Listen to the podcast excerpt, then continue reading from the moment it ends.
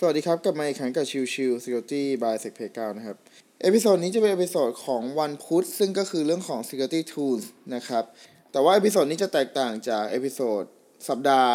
อื่นๆนะครับ เพราะว่าอันนี้จะเป็นเรื่องของต่อเนื่องจากเมื่อวาน นั่นก็คือเรื่องของ Security Vocabulary ซึ่งก็คือ Symmetric กับ Asymmetric Cryptography นะครับ วันนี้จะเป็นเรื่องของ HTTP over SSL หรือก็คือ HTTPS นั่นเอง นะครับ ซึ่งในตัวของ episode นี้เนี่ย เราจะมาไล่ในเรื่องของขั้นตอนการทำงานของ HTTPS กันนะครับ ก่อนอื่นต้องทำความเข้าใจในเรื่องของ Secure Socket Layer หรือ SSL ก่อนนะครับ SSL เนี่ยเป็นโปรโตคอลพื้นฐานในการสร้าง HTTPS นะครับ ดังนั้นเนี่ยถ้าเรามีความเข้าใจในเรื่องของ SSL แล้วเนี่ย จริง ๆ แล้วเนี่ย เราสามารถใช้กับตัวโปรโตคอลอื่นก็ได้นะ ไม่จำเป็นแค่ตัวของ HTTPS เท่านั้นนะครับ หลักการทำงานของ SSL นะครับ จริงๆ ถ้าพูดง่ายๆ เลยก็คือเรื่องของโปรโตคอลที่ใช้ในการตกลงอัลกอริทึมกันในการเข้ารหัส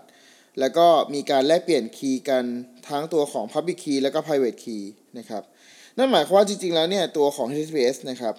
มันจะมีการทำงานที่ผสมผสานกันระหว่าง Symmetric และก็ Asymmetric เข้าด้วยกันนะครับ โดยปกติแล้วเนี่ยเวลาที่เราจะเริ่ม พูดคุยกันระหว่าง Client กับ Server นะครับ จะมีขั้นตอนดังนี้เลยนะครับ อันดับแรกนะครับ Client เนี่ยจะส่ง Message เป็น Client Hello ไปที่ตัว Server นะครับ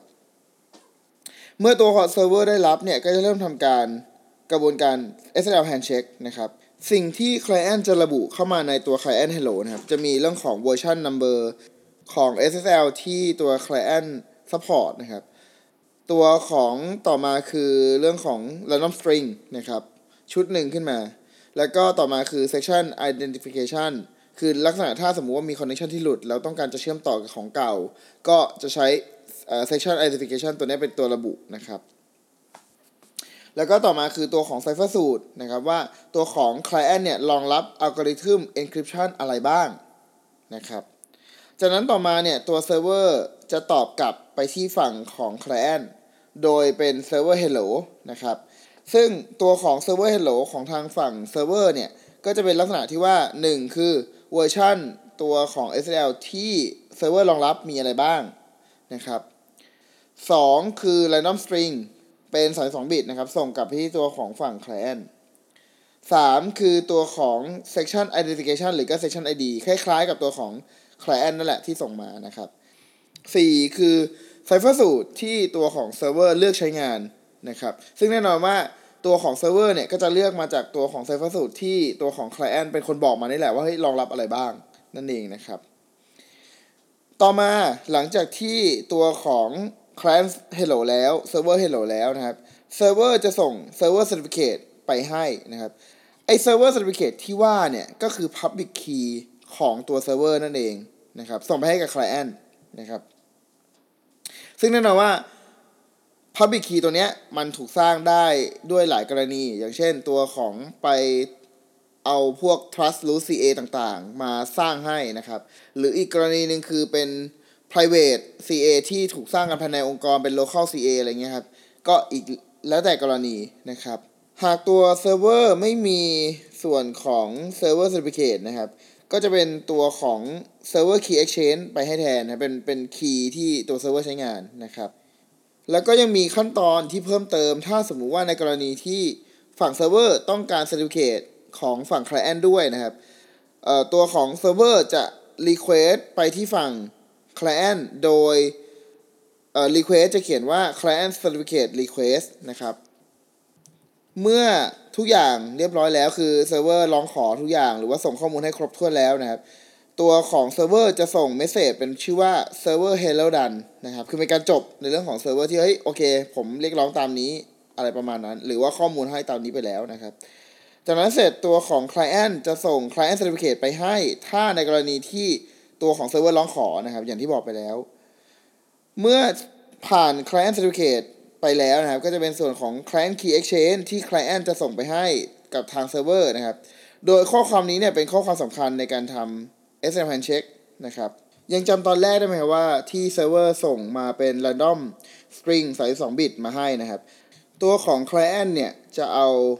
key ที่เป็น public key ของตัวเซิร์ฟเวอร์ที่ส่งมาให้ก่อนนั้นก็คือ certificate นะครับ หรือ key ก็แล้วแต่เป็น public key ก็แล้วแต่นะครับ ก็เอามาเข้ารหัสลับตัวของ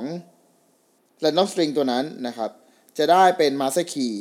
นะครับ แล้วก็ส่งกลับไปให้ตัวฝั่งเซิร์ฟเวอร์นะครับ จากนั้น client จะส่ง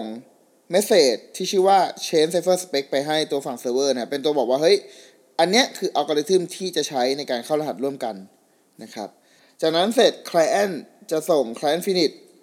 เพื่อเป็นการทำ hashing ข้อมูลทุกอย่าง แล้วก็ส่งไปให้ปลายทาง เพื่อให้ตัวของเซิร์ฟเวอร์ตรวจสอบ นะครับ เมื่อตัวของฝั่งเซิร์ฟเวอร์ได้รับนะครับ ตัวเซิร์ฟเวอร์เนี่ยจะตรวจสอบตัวของอัลกอริทึมที่ client ส่งมานะครับ พร้อมกับตัวของ hash นะครับ แล้วจากนั้นเสร็จเนี่ยก็จะตอบกลับไปด้วยของ change cipher spec ส่งไป client บอกว่า เฮ้ย โอเค เราตกลงตามนี้อัลกอริทึมเป็นตรงกันตามนั้นนะครับ และสุดท้ายตัวของเซิร์ฟเวอร์ก็จะส่งตัว message ที่เป็น server finish กลับไปให้ client โดยข้อความ server finish เนี่ยเป็นข้อความที่เซิร์ฟเวอร์ทำการ hash ข้อมูลทุกอย่างที่ส่งหากัน พร้อมทั้งเข้ารหัสตามที่ตัวของ client บอกไว้นั่นเองนะครับ หลังจากกระบวนการที่พูดมาก่อนหน้านี้แล้วนะครับ ก็จะเป็นการเสร็จสิ้นการแลกเปลี่ยนตัวของอัลกอริทึมแล้วก็ secret key นะครับข้อมูลทุกอย่างที่ถูกส่งผ่านตัว SSL จะถูกเข้ารหัสตามที่กำหนดไว้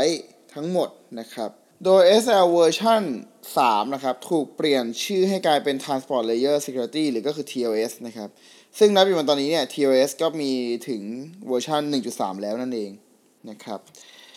ก็จะเห็นว่าการทำงานเนี่ย มันมีการผสมผสานกันระหว่างตัวของ Symmetric